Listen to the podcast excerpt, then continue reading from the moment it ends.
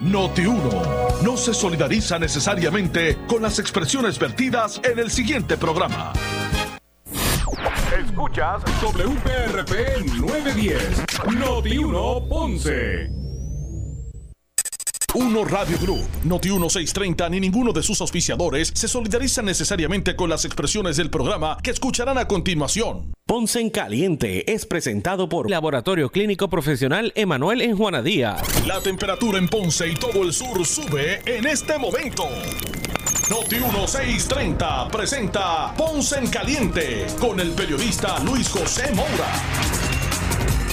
Buenos saludos a todos y muy buenas tardes. Bienvenidos, soy Luis José Moura y esto es Ponce en Caliente. Usted me escucha por aquí por Noti1 de lunes a viernes a las 6 de la tarde, 6 a 7, analizando los temas de interés general en Puerto Rico, siempre relacionando los mismos con nuestra región. Así que bienvenidos todos a este espacio de Ponce en Caliente. Hoy es martes 21 de junio del año 2022. Hace, hace, hace unas horas, ¿verdad? No, no, he salido afuera de la emisora hace un, tiempo y no sé si ya cayó totalmente la, la, la, noche, ¿verdad? El día ya terminó y está, y está la noche. Pero hoy, 21, es oficialmente el primer día de verano. Así que aquí en Ponce en Caliente vamos a recibir eh, con mucho entusiasmo el verano 2022. Así que hoy es el primer día, oficialmente el primer día de verano. Así que hoy el día iba, es más largo, así que a lo mejor no, no ha oscurecido todavía. Es que estoy en el estudio y hace, hace, hace un par de horas que estoy aquí, no, no, no, he, no, he ido hacia afuera a ver cómo está la cosa. Pero se supone que, me imagino que todavía está claro porque siendo este primer día de verano, ¿verdad? Pues el, hoy el día es más largo, la noche, la noche obviamente más corta. Así que gracias a todos por su sintonía en el día de hoy, martes 21 de junio del año 2022, por supuesto. Eh, bienvenidos a los que están en sintonía del 910 AM, 910 AM de eh, Noti 1 en el sur de Puerto Rico. Eh, y también los que nos escuchan a través de la frecuencia radial FM, ¿verdad? Con toda la calidad de, de, sonido que eso representa. Así que usted también puede escuchar la programación de Noti1 desde el sur a través del 95.5. Haga la prueba.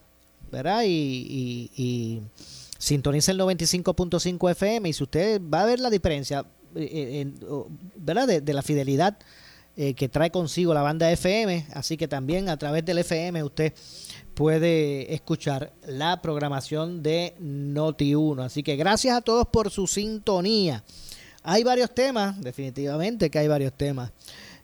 voy a comenzar con eh, lo relacionado al alcalde de Trujillo Alto, eh, desde tempranas horas de la mañana, pues ya se conocía que él hoy se presentaría en ante una magistrado de eh, el Tribunal Federal eh, para declararse culpable en el día de hoy y en efecto, en efecto, el exalcalde del municipio, ya el municipio de Trujillo Alto, José Luis Cruz Cruz, de 62 años, se declaró culpable eh, por participar en una conspiración de soborno en la que recibió pagos en efectivo a cambio de la adjudicación de contratos municipales de asfalto y pavimentación, así como eh, contratos municipales de recolección de basura.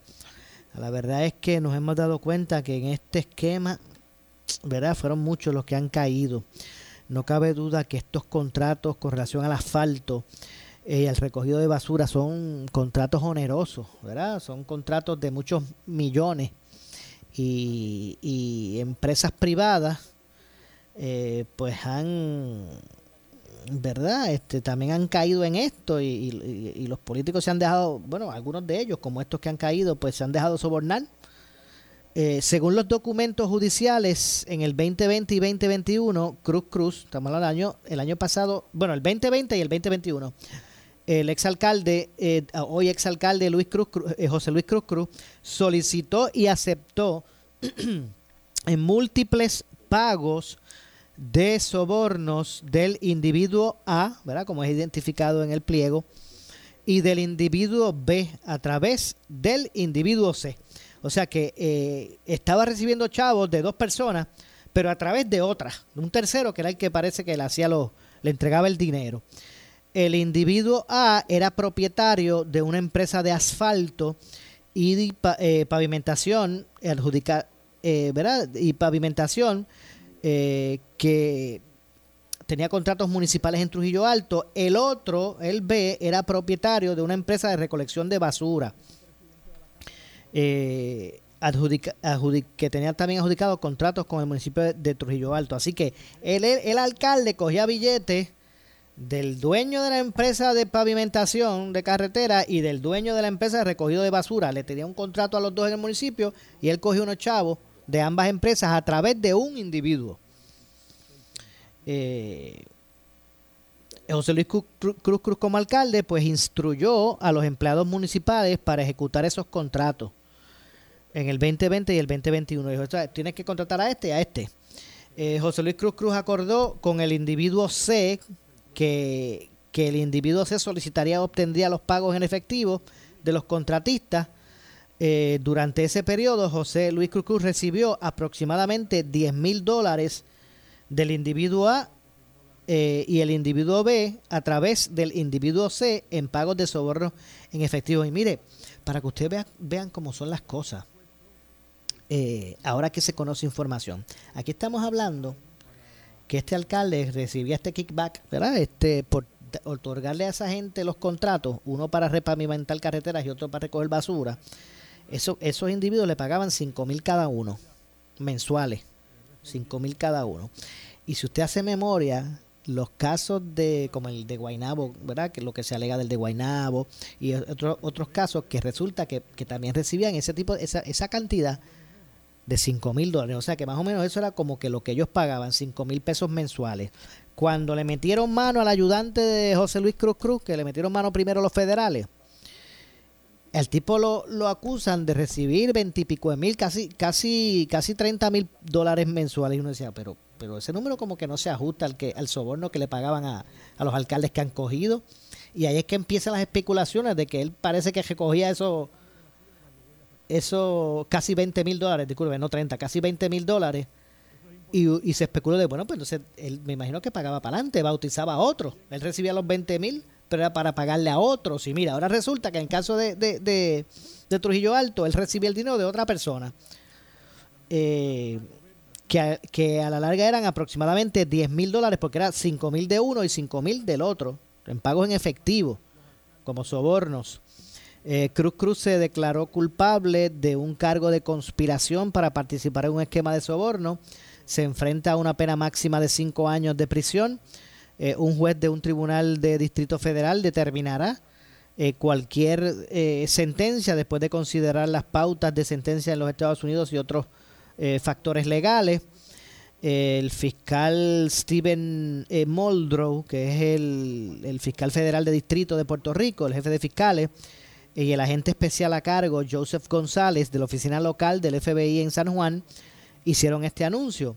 La oficina de campo del FBI en San Juan investigó el caso. El abogado eh, litigante Nicolás, Nicolás Cannon, en el servicio de, o de, la sección de integridad pública de la División Criminal, y el fiscal federal adjunto, eh, Seth eh, eh, eh para el Distrito de Puerto Rico pues están a cargo de la acusación de este caso.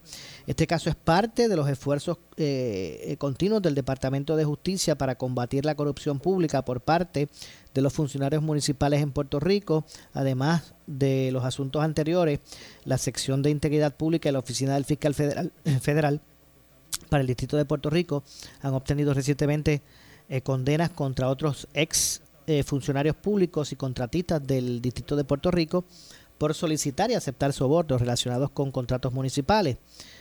Eh, entre otras cosas, ahí se citan varios casos. Eh, además, el departamento obtuvo recientemente acusaciones eh, ¿verdad? Este, acusando a varios exfuncionarios y contratistas de soborno relacionados con contratos municipales y en esos casos pues eh, muchos de esos casos todavía están pendientes eh, así que en ese sentido pues continúan las investigaciones lo que quiero decir es que esto no para aquí con, con José Luis Cruz Cruz eh, lo que han dicho los federales, los fiscales federales a cargo del Distrito de Puerto Rico, pues es que, que todavía falta más.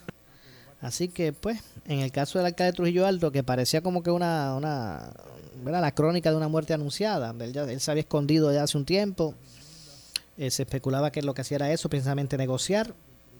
Cuando agarraron a su mano derecha, aunque él negó estar involucrado en cualquier esquema, eh, lo cierto es que sus actos posterior a eso, ¿verdad? Como que levantaban sospechas y en efecto el jueves pasado, así de la nada, envía una carta a la presidenta de la legislatura municipal renunciando sin mucha explicación. Pues eso fue como que, ¿verdad? la gota que colmó el, vaso. Y entonces pues ya lo que se esperaba era o que o unas, unas acusaciones contra él en cualquier momento o que se, o que se entregara. Así que, y en efecto así sucedió en el día de hoy. Así que otro, otro, ¿verdad? Otro, otro funcionario, pues que también se ve involucrado en este tipo de actos. Eh, así que vamos a ver entonces lo que ocurre con relación eh, a este y cas en los casos ya existentes, este caso, ¿verdad? Y los, y los venideros. Así que eh, básicamente pues en el día de hoy se, se declara se declara culpable verdad él eh, rechaza a cargo de verdad de alguna de un trato conveniente pues se declara culpable rechaza el que un magistrado verdad o que un jurado un gran jurado pues atienda su, su caso. Simplemente pues eh, verdad este eh,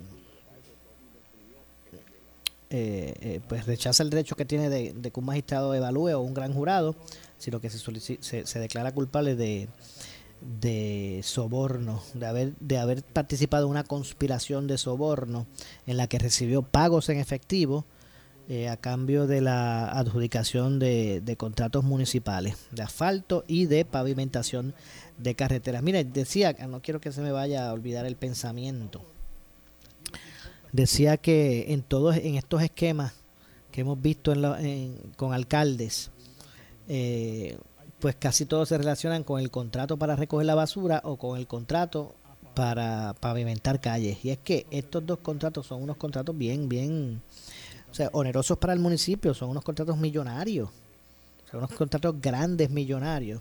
Así que me parece ¿verdad? tan irónico que que se esté que los, gobiernos municipales eh, aunque también el, gobierno estatal lo hace que también tira este kilómetros de, asfalto ¿verdad? pero eh, los municipios eh, ofrecen este servicio mandan a pavimentar la calle ¿verdad? como les corresponde atender como ente municipal esto hoy en día eso eso cuesta carísimo son millones de dólares pero entonces cuando usted ve los trabajos yo no sé si eso si es a propósito que tiran una, una lamita ahí, una, una, capita ahí para que se vaya rápido y ya tengan que contratarlo otra vez. Yo no sé si es por eso. Pero yo digo, tantos millones que se gasta en asfaltar carretera. Y entonces uno lo ve que esos trabajos duran, este, no duran nada. Enseguida la calle empieza a maltratarse. Digo, a deteriorarse. Yo no sé cuál es el, asunto, o si no, empiezan a tirar asfalto sobre asfalto viejo y asfalto viejo y sobre asfalto nuevo sobre viejo. Y cuando usted viene a ver, usted podrán haber tirado el bitumul, ¿verdad? Como uno lo conoce, nuevecito, y usted pasa por la calle y coge cuatro, cuatro hoyos. ¿Por qué? Pero ¿cómo va a se acaba de tirar el pavimento? No, pues que la alcantarilla queda tan hundida que en este país no se puede guiar. yo no sé, porque o uno se encuentra un boquete en la carretera, o uno se encuentra la tapa de una alcantarilla un día que usted cae en eso como si hubiese caído en un cráter de la carretera. Entonces esas alcantarillas, esos manjoles, ¿verdad? Están en todo el medio de la calle.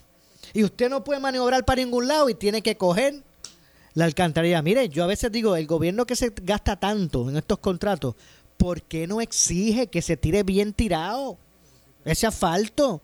Que se mida el nivel de esa tapa. No es que se eliminen esas alcantarillas, tienen que estar ahí. pues que se mida el nivel de la tapa con el nivel de, con el nivel de donde va a quedar el pavimento nuevo, que se escarifique, que se haga bien hecho.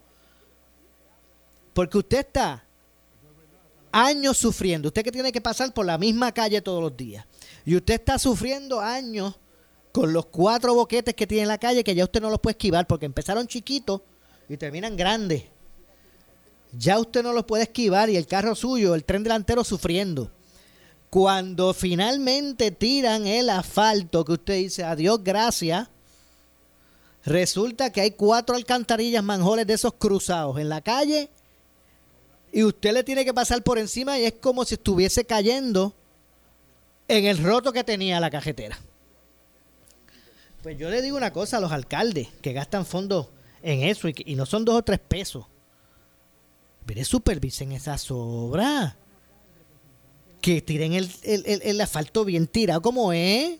No es que como hay cuatro alcantarillas en medio de la calle, tiran eso por ahí y encima del viejo, a veces ni escarifican.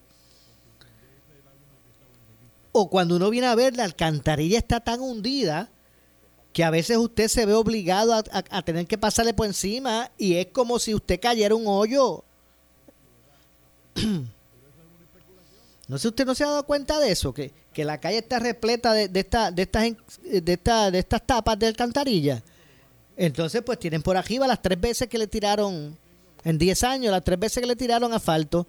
Entonces quedan 3, 4 pulgadas más abajo del nivel de la carretera. Y usted tiene que pasarle por encima eso. Así que me viene al pensamiento ahora que estamos hablando de estos contratos y no quería que se me olvidara. Pero, pero es un asunto que pasa, dígame usted que guía, que tiene su vehículo, si no es cierto lo que estoy diciendo. Así que usted tiene que, esquivar no solamente el, roto que, está, la, la carretera rota, sino que también estas alcantarillas que cuando usted le pasa por encima, es como si hubiese caído en un cráter. Y para completar, como están más abajo del nivel de lo que es el pavimento, pues allí se acumulan cosas y la gente le, tiene que pasar por encima porque si la esquiva choca con el otro carril y como está abajo, la brisa carga un montón de, cosas que quedan sobre esa tapa y a veces usted cae en esos hoyos y hasta cuántas personas no se le han espetado este eh, ¿verdad? estos clavos, estas cosas que después terminan con una goma vacía más adelante. Así que, ¿verdad? Mi recomendación es que se fiscalice eso. O sea, que porque, los porque se gasta demasiado dinero en eso. Eso es, eso es costoso, pues, pues que se tire bien. Así que, ¿verdad? Tomen nota, tomen nota, alcalde, gobierno, que también tira asfalto. Y que se exijan estos contratos, pues si estamos hablando de contratos millonarios, que se exija. Mire, yo voy a, pasar por aquí cuando usted termine eh, eh, la, obra, cuando usted termine el, el, el, segmento de carretera, voy a pasar a ver si esto va, cajo mío va... Ya, usted no recuerda cómo estaban las alcantarillas estas de ah, ya eso hace mucho tiempo que se que se corrigió, pero usted no recuerda las alcantarillas que estaban estas que cruzaban así completa la Avenida de las Américas por donde estaba este edificio de, de, apartamentos, este, ¿cómo se llama eso allí? American Housing, creo que se llama. Antes allá habían unas alcantarillas que cruzaban la carretera, eh, la calle del agua al lado y eso estaba hundido y eso era un, lío pasar por ahí, pasar por ahí. Pues pasa igualmente, pasa igualmente en ese sentido. Así que mi consejo a los alcaldes es que, mire, den sus contratitos a la gente para que pavimente, pero también exíjale que haga la cosa bien hecha, que se escarifique y cuando se tire el, el, el asfalto, que se busque tirar al nivel. Eso se puede hacer eso se puede hacer y que se tire al nivel y que esa tapa quede ahí a nivel de, del, del bitumul para que no se convierta en, otros obstáculos en, términos de lo que es el rodaje. Así que bueno, en ese sentido, regresando al tema del alcalde Trujillo Alto, pues bueno, pues ya, se, ya sabemos que hoy pues se declaró culpable de haber participado en ese esquema, eh, donde a cambio de unos contratos que le dio a dos empresas, uno para asfalto y otro para recogido de basura, pues él recibía dinero en efectivo. Eh, 5 mil de uno, 5 mil de otro. O sea que se estaba llevando 10 mil dólares en ese sentido eh, eh, en, en soborno. 10 mil dólares mensuales de lo que estamos hablando. Así que eso es lo ocurrido con el alcalde de Trujillo Alto. Hay otros asuntos por ahí. Hoy el gobernador en conferencia de prensa se refirió sobre varios temas. Ya mismito vamos a también entrar en eso, ¿verdad? Eh, hay noticias siguiendo en el eh, hay varias noticias varios casos eh, noticias de, de, del acontecer judicial que hoy han tomado prominencia ¿verdad? en lo que es el, el análisis público. Otro de los asuntos ya le dije del alcalde de Trujillo Alto pero hay otro asunto y es relacionado a al ex secretario del Departamento de eh, Recursos Naturales y Ambientales, Rafael Machargo, y es que eh, el secretario del Departamento de Justicia, el licenciado Domingo Emanueli, eh, informó mediante una eh, carta al exsecretario del Departamento de Recursos Naturales y Ambientales, Rafael Machargo, que no recomienda, o sea, el, Departamento de Justicia no recomendó que se le designe un fiscal especial independiente a, a Machargo por el referido que hizo la Cámara de Representantes, esto por el caso de, la construcción de la piscina en el condominio Sol y Playa en Rincón. Así que eh, determina eh, Emanueli Hernández que, o, esta determinación de, de Emanueli se da luego de concluida la investigación recomendada en la división de, o la que se le recomendó a la División de Integridad Pública eh, del Departamento de Justicia eh, y que atiende delitos económicos y a la Oficina también de Asuntos del Contralor. Así que el referido que había hecho la Cámara de Representantes tiene que ver con la forma, eh, tiene que ellos alegan, ¿verdad? que sobre la forma en que Machargo atendió el asunto de las vistas públicas porque supuestamente no entregó la información ni los documentos que le fueron requeridos por la Comisión de Recursos Naturales y Asuntos Ambientales y Reciclaje de la Cámara. Eh, a pesar de haberse concedido un plazo adicional para ello. Se alegó además que dicha conducta constituyó una infracción al artículo 298, 298 del Código eh, Penal del 2012, negativa de testigos eh, a comparecer, testificar a presentar evidencia a la Asamblea Legislativa o a las legislaturas municipales, entre otros. Así que de esa forma eh, ante este panorama no, no determina fe para Machargo, el, secretario de, de, Justicia, así se hizo saber hoy. Otro de los argumentos para el referido fue que supuestamente el 5 de agosto del 2021 Machargo exhortó a un abogado del Departamento de Recursos Naturales y Ambientales a que se abstuviera de participar en las vistas públicas y de promover eh, eh, proveer información sobre el particular eh, apercibiéndole que estaba impedido de hablar sobre el caso eh, por el privilegio de abogado cliente. Se alegó que en una eh, que con ¿verdad? que con esa conducta pues era meritorio o luego de infringir infringir verdad esos estatutos de los artículos 281 y el 283 pues a base de eso y analizar eh, la prueba eh, determinó que no, no hay razón para asignar un FEI en ese sentido a, a, Machargo, como había propuesto la Cámara de Representantes. Así que esos son dos asuntos que hoy pues también han tenido prominencia eh, y que ustedes han escuchado el análisis amplio de los programas que hasta el momento se han estado desarrollando aquí en, en Noti1. Eh, hay otro asunto por acá, previo a, que tengamos que ir a la pausa. Eh, ya les dije lo, de Machargo, eh, lo de el alcalde de Trujillo Alto. y también hay noticias relacionadas a, a, a los delegados de, de la estadidad. Y es que la defensa de legal, ¿verdad? El equipo de, abogados que, que representan a Elizabeth Torres ha señalado que ellos van a ir para el Supremo, porque en el día de hoy, usted se enteró por aquí por Noti1, en el día de hoy, eh, un juez del Tribunal de Apelaciones de Puerto Rico revocó lo que había sido la determinación, eh, la determinación anterior del, del, Tribunal de Primera Instancia, eh, quien había determinado que todo este todo esta, esta, este asunto que, que radicó justicia para que se destituyera a Elizabeth Torres, pues el Tribunal de Primera Instancia había determinado que que había más aspectos políticos que otra cosa en eso en esos eh, en esa iniciativa del Departamento de Justicia que el, el, juez entendió de que no debería intervenir el, el, Departamento eh, Judicial. Pero voy a hablarle de esto y ampliar un poquito más la información luego de la pausa.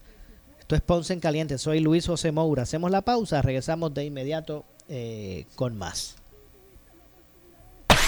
En breve le echamos más leña al fuego en Ponce en Caliente por Notiuno 910. Es el lujo de tener comodidad a la medida, espacio para compartir, entretenimiento para la familia y llegar donde prefieras con avanzada tecnología. Descubre la isla con un nuevo nivel de comodidad y lujo en tu nueva Jeep Grand Wagoneer. Capacidad para 8 pasajeros, 75 pulgadas en pantallas interiores, Amazon Fire TV, 120 elementos de seguridad, sistema de sonido premium Macintosh, la mejor capacidad capacidad de remolque y servicio VIP. Nueva Jeep Grand Wagoneer, el regreso de una leyenda. Oscar Crespo y Asociados, somos orientadores de casos de seguro social por más de 30 años, con el conocimiento y la experiencia que necesitas al momento de someter su reclamación. Consulte con Oscar Crespo y Asociados y sus atentos empleados le orientarán. Seguimos ubicados en el edificio de dos plantas, esquina frente al semáforo en la avenida Fagot, urbanización Santa Clara Ponce, 787 642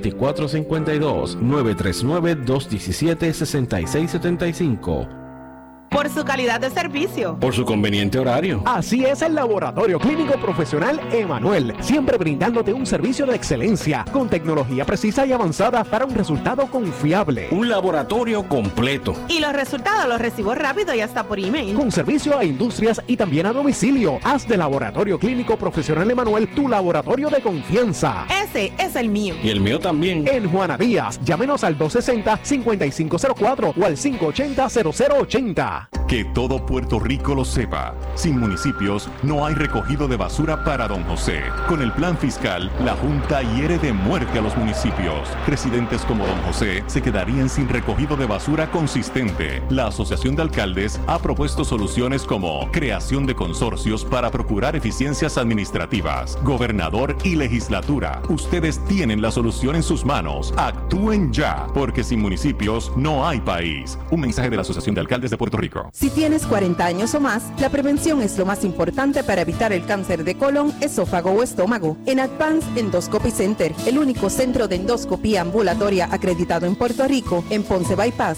el doctor Álvaro Raymondé, gastroenterólogo por Certify, cuentan con los equipos más avanzados, incluyendo ultrasonido endoscópico para la detección temprana de lesiones que pueden desarrollarse en cáncer de colon, esófago, estómago y también cáncer de páncreas. Llámanos al 843 1129 ¿Quieres maximizar tu dinero? Sintoniza todos los miércoles a las 8 y 45 de la mañana el segmento Tu Dinero Seguro con los expertos en seguros y planificación financiera Ángelo Díaz y Pedro Astacio. En estos tiempos de retos económicos, asesórate bien porque en la crisis no se improvisa. Para más información, contáctalos al 787-220-7775, 220-7775, 220-7775.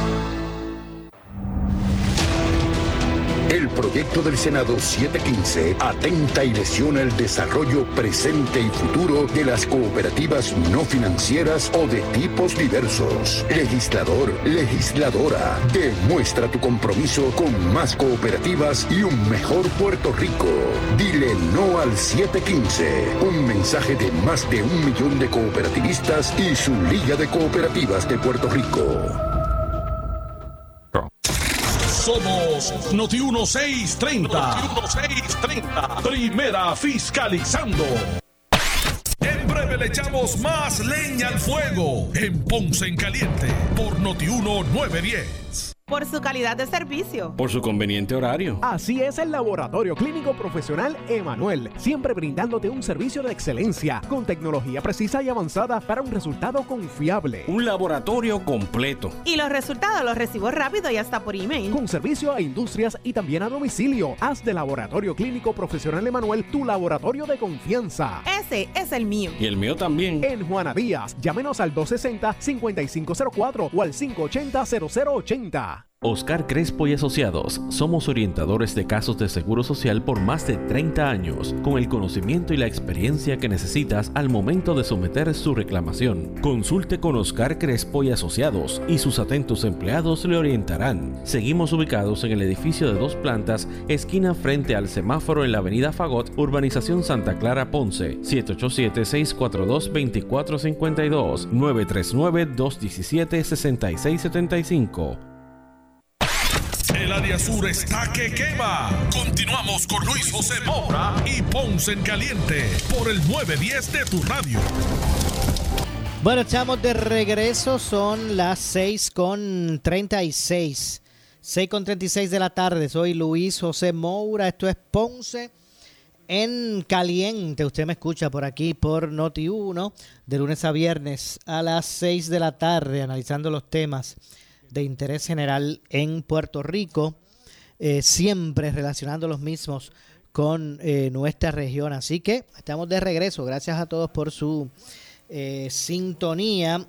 el licenciado, ¿verdad? y regresando al tema de los, de los cabilderos o de los delegados, el licenciado Michael Corona, quien es abogado de la delegada Elizabeth Torres, dijo en el día de hoy que va a acudir al Tribunal Supremo luego de que el Tribunal de Apelaciones revocara la sentencia que desestimaba el caso presentado por el Departamento de Justicia eh, que buscaba la destitución de Torres como delegada por la estadidad.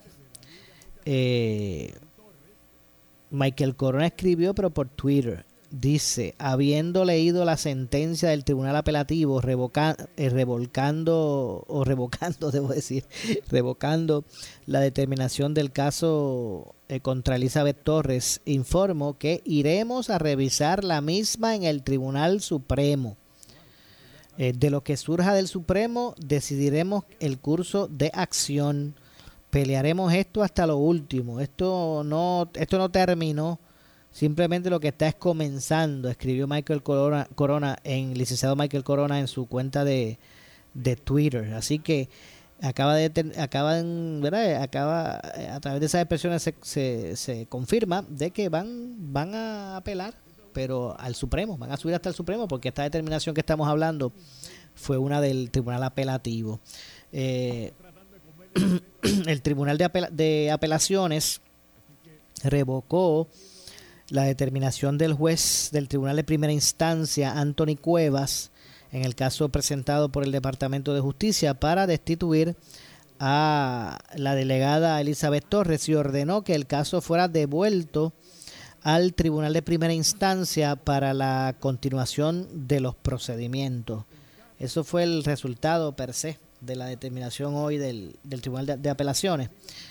Eh, en su sentencia, el foro apelativo señaló que la controversia eh, planteada es eh, eh, justiciable y no constituye una cuestión política, por lo que el foro primario erró en su determinación de, de no asumir jurisdicción, de decir, bueno, eso es político, eso es algo que nosotros no entramos.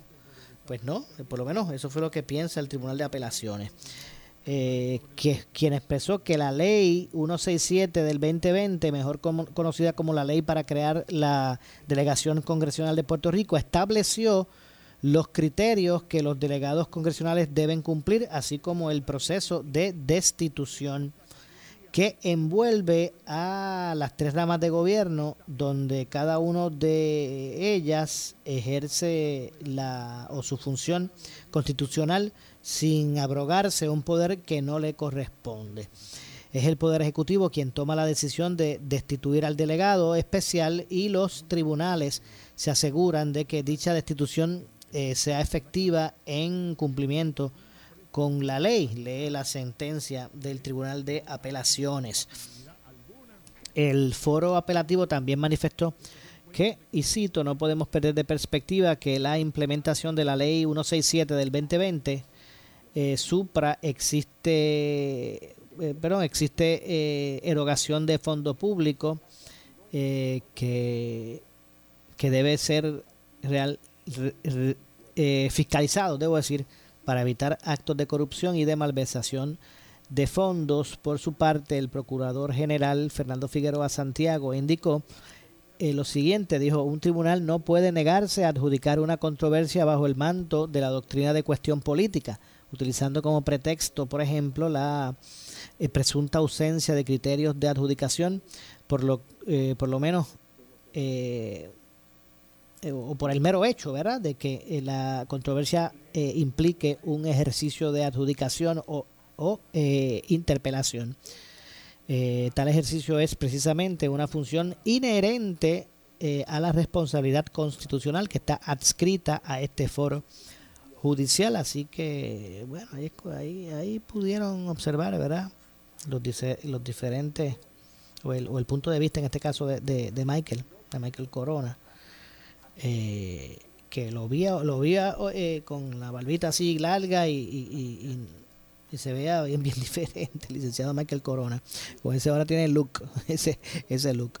Bueno, pues eso es lo que hay con relación a esto es otro capítulo, ¿verdad? Ahora, ahora comenzaremos otro capítulo en esta, en esta controversia, al conocerse que la defensa de Elizabeth Torres pues va a apelar la, la determinación del Tribunal de Apelaciones, pero en el foro, en el alto foro, el Tribunal Supremo, de, de, Puerto Rico. Vamos a estar pendientes a lo que ocurra con relación a, a ese asunto. Ya hablamos de Machargo, hablamos de José Luis Cruz Cruz, de este asunto con relación a Elizabeth Torres. También hay, hay unos señalamientos que hizo, ¿verdad? que hizo el gobernador en, conferencia de prensa. Eh, de hecho, en cuanto al fondo del seguro del Estado, el gobernador dice que el fondo tiene que cooperar para mitigar impacto en la eh, factura de luz. Así que, eh, ¿verdad? En ese sentido, se abre la, el debate con relación a, esta situación. Pedro Pierluisi dijo hoy que la corporación eh, del Fondo del Seguro de Estado tiene que poner de su parte también para ayudar a mitigar el alza en, el, en la factura de energía eléctrica, como vi como vi que estaban hablando de que no se debe seguir impactando la reserva de la Corporación del Fondo del Seguro del Estado, indiqué que la eh, información que teníamos es que eh, había un sobrante en ese caso del año fiscal en curso de las operaciones regulares del fondo, así que no habría que eh, impactar su su, su fondo de reserva eh, y pienso que todos tenemos que poner de nuestra parte, en este caso, esa corporación pública, en la, en, en la medida que tiene sus finanzas en orden y tiene un sobrante en sus operaciones del año fiscal, pues debe aportar también para mitigar eh, otras cosas como el aumento en el costo del petróleo y de la factura de luz. Eh, el gobernador insistió en que también la legislatura debe aprobar un proyecto que básicamente autoriza la, transparencia, o, al, o digo decir, a la transferencia de esos fondos, dijo el gobernador en un comunicado de prensa. Pero para efectos del análisis, vamos a escuchar precisamente lo que dijo sobre este asunto el gobernador. Vamos a escuchar que estaban hablando de que no se debe seguir impactando la reserva de la Corporación del Fondo del Seguro del Estado. Indiqué públicamente que la información que tengo es que tenemos un sobrante del, en este año fiscal en curso de las operaciones regulares del fondo, o sea que no habría que impactar su fondo de reserva. Eh, y pienso nuevamente que aquí todos tenemos que poner de nuestra parte, en este caso, esa corporación pública, en la medida que tiene sus finanzas en orden y tiene un sobrante en sus operaciones de este año fiscal, debe aportar para evitar, mitigar el impacto del, del, aumento en el costo del petróleo y en nuestra factura de la luz. Eh, así que yo insisto que la Asamblea debe aprobar eh, un, un, proyecto que básicamente requiere esa transferencia. Estamos hablando de un total de 165 millones, 145 millones yendo a la Autoridad de Energía Eléctrica, 20 millones a la Autoridad de Acueducto y Alcantarillado. No va a afectar las finanzas de la Corporación del Fondo del Seguro del Estado, la reserva que tiene eh, la, va, eh, la va a mantener y ese es mi llamado a los legisladores que actúen.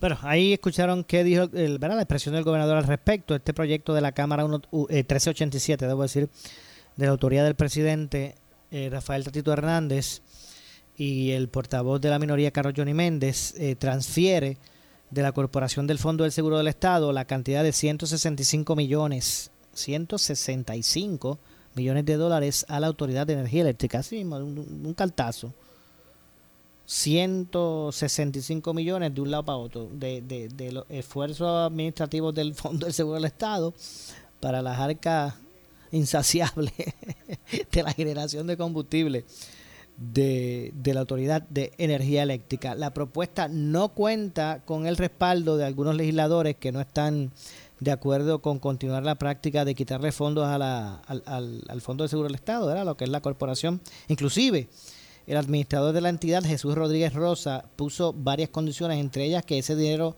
retirado se reponga para la transferencia de los, mismos. De otra parte, a pesar de que la Junta de Control Fiscal ha insistido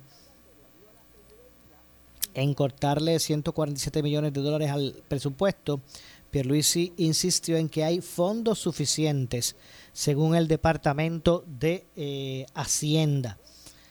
Eh, la diferencia original eran 100 millones de dólares cuando la rama ejecutiva comenzó el proceso deliberativo eh, con la Junta para elaborar un presupuesto. Eh, se contaban con 100 millones de dólares. Eh, de golpe y porrazo, de un día para otro, la Junta exigió que se recortara por 100 millones de dólares. cuando tenemos el, el cuando tenemos al eh, a lo que es el departamento, o debo decir la Corporación del Fondo del Seguro del Estado, básicamente en buena condición fiscal, pero, pero es gente intervenida, por decirlo así, en esos para esos propósitos. ¿Qué, ¿Qué piensa usted? Juzgue usted. Ese fondo es un fondo de... Eh, ¿verdad? Eh, sale de un fondo que ha dirigido a, a proteger y a, y a capitalizar lo que son los asegurados del Fondo del Seguro del Estado pero hay quien lo ve desde ese punto de vista, hay otros que lo ven de que de cuál es la necesidad de tener unos chavos allá chocados, sino, ¿verdad? Y, entonces pues insertarlos en lo que es la, la buena el buen servicio a ciudadanos, hay otros que piensan de esa forma, así que aquí las opiniones son variadas. Usted haga su mejor juicio de toda esta de toda esta situación. Eh, tengo tengo más por aquí con relación a esto de de del impacto en términos de, de, mitigar ¿verdad? las transferencias de fondos de, de, dinero del Fondo del Seguro de Estado a la, a la Autoridad de Energía Eléctrica en busca de mitigar el, el impacto en la factura de la luz que está teniendo todos estos elementos a nivel mundial y que ha encarecido tanto el producto y sus derivados. Así que, bueno, en ese sentido, eh, básicamente eso es lo que expresó el gobernador al respecto. Vamos a, a continuar escuchando parte eh, o unas declaraciones adicionales del gobernador sobre, sobre este caso. Así que en ese sentido vamos a escuchar a, eh, al gobernador Pedro Pierluisi. Jesús Santa, el presidente de la Comisión de Hacienda, y le informaron nuevamente que la Junta insiste en que hay un descuadro en el presupuesto de 147 millones. ¿Qué usted piensa hacer sobre esto? ¿Por dónde irían las negociaciones, si alguna? Bueno, el la original eran 100 millones. Eh, cuando nosotros, es decir, la rama ejecutiva sometió, eh, eh, comenzó el proceso deliberativo con la Junta para elaborar un presupuesto, contábamos con esos 100 millones adicionales.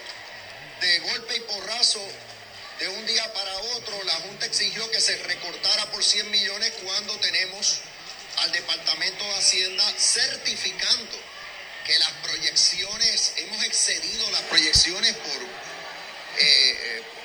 una manera eh, bien sustancial. Entonces, así que la diferencia cuando sometimos el, el, proyecto de presupuesto a la legislatura, hablo ramas de legislativa, en ese entonces era 100 millones. Tengo que pensar que si ahora la diferencia son 45 millones, tiene que ser que en el proceso legislativo se han añadido medidas eh, eh, por 45 millones de dólares adicionales. Y es decir, que ahora la diferencia pues está en 145.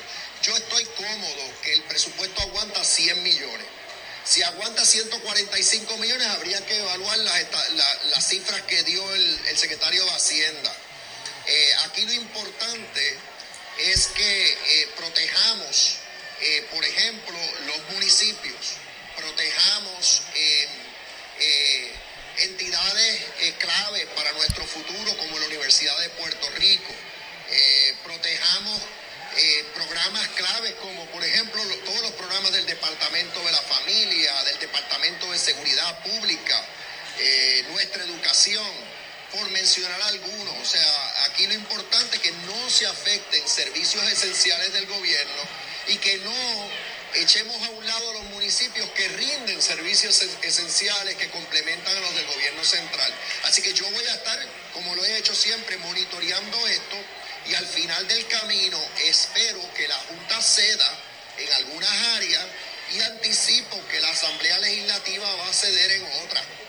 Y si y si yo eh, eh, lo que veo es un presupuesto razonable, que no pone en peligro servicios esenciales, le, lo voy a firmar. Pero si yo veo un presupuesto que está afectando servicios esenciales del gobierno, como mencioné, educación, seguridad, eh, servicios indispensables para nuestras poblaciones vulnerables, pues entonces no, no firmaré, no lo firmaré. Es tan sencillo como eso. Bueno, ahí escucharon al gobernador. Hago la pausa, regresamos con el segmento final. Soy Luis José Moura. Esto es Ponce en Caliente. En breve le echamos más leña al fuego en Ponce en Caliente por Notiuno 910 por su calidad de servicio, por su conveniente horario. Así es el Laboratorio Clínico Profesional Emanuel, siempre brindándote un servicio de excelencia con tecnología precisa y avanzada para un resultado confiable. Un laboratorio completo. Y los resultados los recibo rápido y hasta por email. Con servicio a industrias y también a domicilio. Haz de Laboratorio Clínico Profesional Emanuel tu laboratorio de confianza. Ese es el mío. Y el mío también. En Juana Díaz, llámenos al 260-5504 o al 580-0080. Oscar Crespo y Asociados. Somos orientadores de casos de seguro social por más de 30 años, con el conocimiento y la experiencia que necesitas al momento de someter su reclamación. Consulte con Oscar Crespo y Asociados y sus atentos empleados le orientarán. Seguimos ubicados en el edificio de dos plantas, esquina frente al semáforo en la avenida Fagot, urbanización Santa Clara Ponce, 787-642-2452, 939-217-6675. Área sur está que quema. Continuamos con Luis José Moura y Ponce en Caliente por el 910 de tu radio.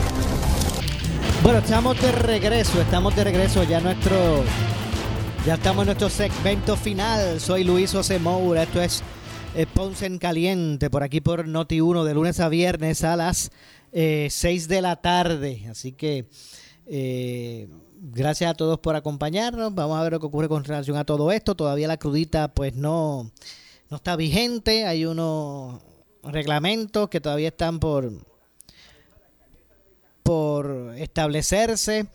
Eh, lo que sí ya está set, eh, aunque hay unos términos para su vigencia, es la ley de, de, o, la ley de, la reforma eh, laboral.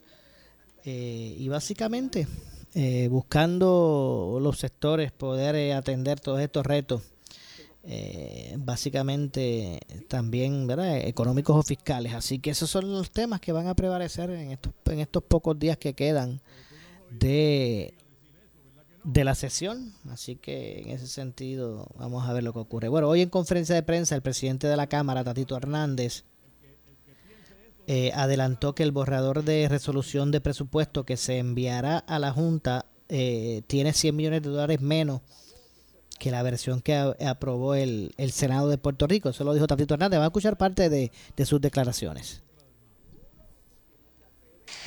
Así que le estamos, aunque yo tengo buena comunicación con él y, he coordinado una reunión hace tiempo y yo mismo no he estado listo. Yo me siento listo después de la reunión de mañana con la Junta a poderme reunir con el gobernador, así que le estoy pidiendo formalmente una reunión del gobernador entre el 23 y el 26 para poder entonces dilucidar los lenguajes que están en la medida, los cambios que van a hacer la resolución y poder este, aunar esfuerzos. En ese mismo espíritu, después de varias reuniones con los alcaldes, en las pasadas semanas, unas reuniones también que los alcaldes realizaran con la Junta de Control Fiscal, nosotros le pedimos formalmente en la última reunión que ellos respaldaran las iniciativas que estaban dispuestos para mitigar el impacto de los 100 millones de dólares que recortan en el presupuesto. Vamos a estar claros y quiero explicar esto con calma. No se puede ir a la Junta a decir, yo quiero que usted me permita continuar con una asignación de fondos para un fin si no tengo la procedencia de los fondos o no tengo de dónde lo vamos a recortar. El presupuesto hoy tiene 150 millones de descuadro, 44 de una asignación del Fondo de Equiparación que la Junta no respalda, 66 del aumento del pago de la factura de ACES que la Junta no respalda. Y recientemente la Junta levantó su voz en cuanto a la continuidad del incentivo a los médicos con una tasa de 4% que está erosionando la base de recaudo y está haciendo un ajuste de casi 50 millones de dólares al gasto. Así que entre todos sobrepasa los 150 millones. Así que hay que hacer varias cosas. En una parte hay que recortar a la resolución del presupuesto y de otra parte hay que colocar de dónde provienen los recursos para poder financiar los 100 millones de dólares en este bueno, ahí escucharon la declaración de Tatito, Hernández. Lamentablemente se nos ha acabado el tiempo. Yo regreso mañana. Como de costumbre, a las 6 de la tarde soy Luis José Moura, eh, aquí en Ponce en Caliente. Pero usted, amigo, amiga que me escucha, no se retire porque tras la pausa, el gobernador de la radio, Luis Enrique Falú. Tengan todos buenas tardes. Ponce en Caliente fue auspiciado por Laboratorio Clínico Profesional Emanuel en Juana Díaz. Esta es la estación de Luis Dávila Colón, WPRP 910 AM, W238DH 95.5 FM en Ponce, WNO 630 AM, San Juan, Noti 1 630. Primera fiscalizando. Uno Radio Group, Noti 1630 ni ninguno de sus auspiciadores se solidarizan necesariamente con las expresiones del programa que escucharán a continuación.